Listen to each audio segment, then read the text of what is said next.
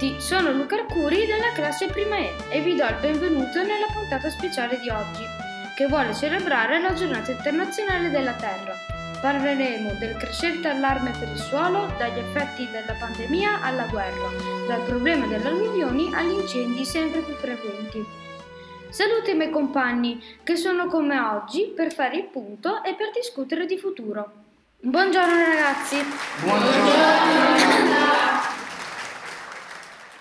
Iniziamo subito. Il suolo è una risorsa fondamentale per la vita, vulnerabile, limitata e non rinnovabile. Il 95% del cibo che produciamo deriva dal suolo. Il suolo custodisce più di un quarto della biodiversità del nostro pianeta. Degradare e consumare il suolo vuol dire ridurre la sopravvivenza della nostra specie. Eppure, il consumo di suolo in Italia continua a crescere ad un ritmo tanto veloce quanto preoccupante. È corretto Alessandro?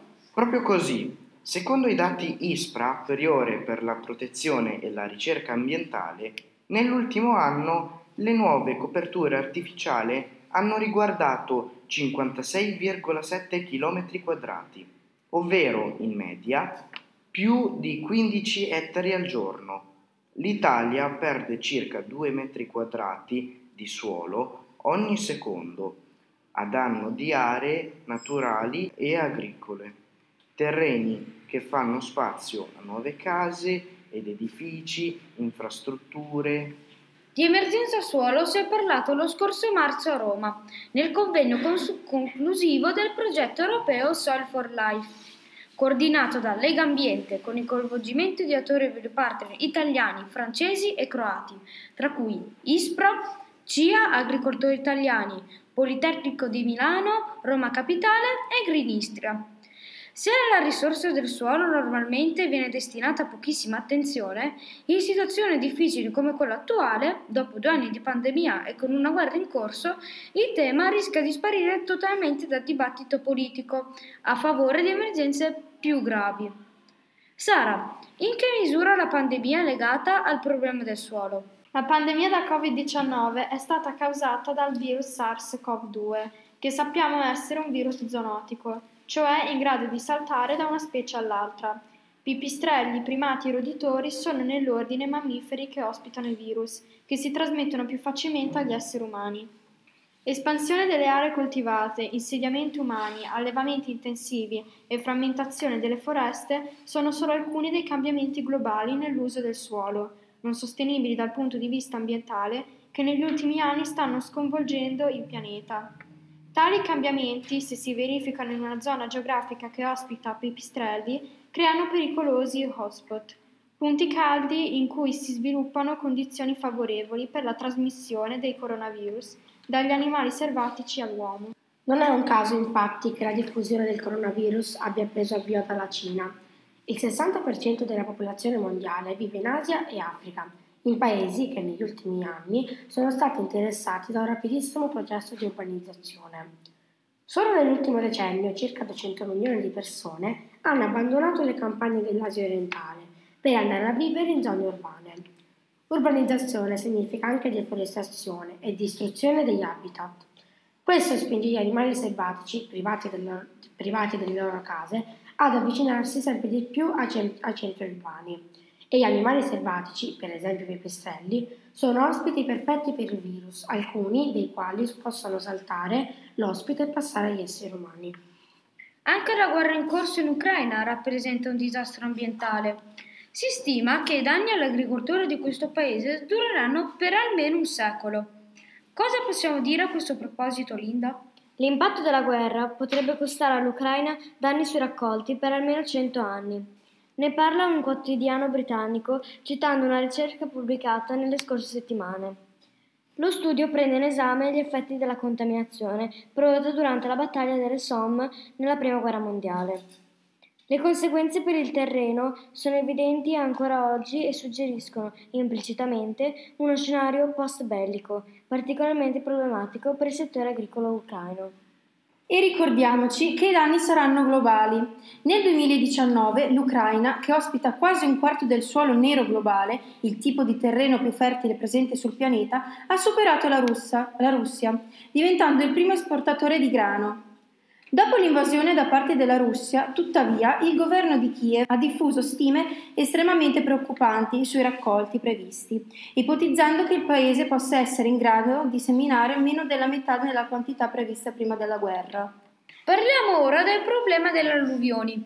Se è vero che le alluvioni sono fenomeni naturali impossibili da prevedere, allo stesso tempo tante attività umane possono aumentare la probabilità che esse si, si verifichino e renderne più gravi le conseguenze. Fra queste c'è il progressivo consumo di suolo. Per questa ragione diventa importante sapere quanto suolo è stato usato nelle aree dove il pericolo di alluvioni è maggiore.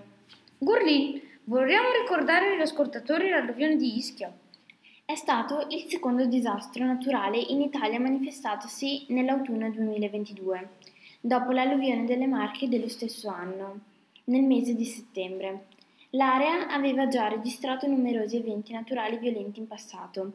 Pensiamo per esempio alle frane registrate tra il 2018 e il 2021.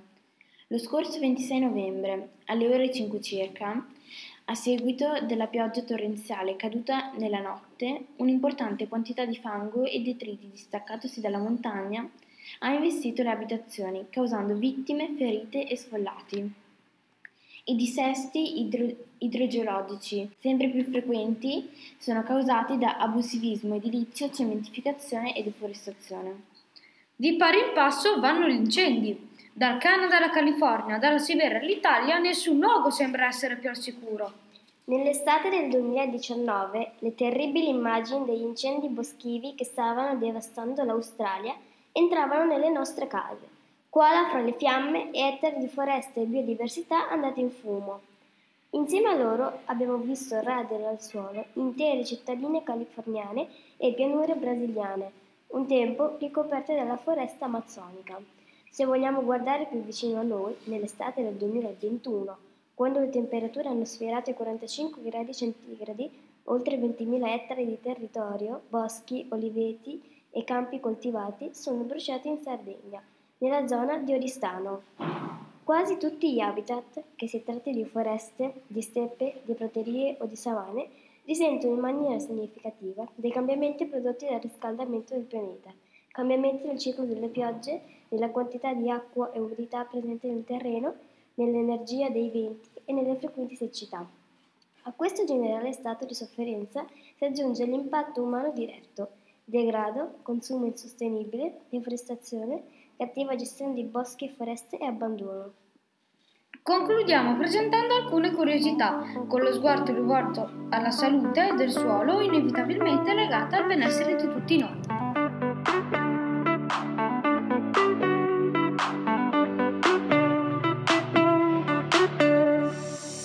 Lo sapevi che ci sono più organismi in un grammo di suolo sano che persone sulla Terra? Lo sapevi che la permeabilità è la capacità del suolo di farsi penetrare dall'acqua ed è alta nei suoli ghiaiosi, media nei suoli sabbiosi, bassa nei suoli argillosi? Lo sapevi che un suolo è sempre formato da tre componenti, componente solida, acqua con sali minerali disciolti, aria? Lo sapevi che in media la componente solida occupa la metà del volume del suolo, mentre l'altra metà è formata da acqua e aria? Lo sapevi che un ettaro di terreno contiene un numero di batteri pari al peso di due mucche? Lo sapevi che in un metro cubo di suolo ci sono all'incirca 2,722 litri di acqua? Lo sapevi che la porosità è l'insieme dei minuscoli spazi vuoti, detti pori, presenti nel suolo? Lo sapevi che il suolo di colore rosso-marrone, tipico delle zone tropicali, è di quel colore a causa dell'ossido di ferro? Ruggine? Lo sapevi che la più piccola parte organica contenuta nel suolo galleggia sull'acqua? Coltiviamo il nostro futuro!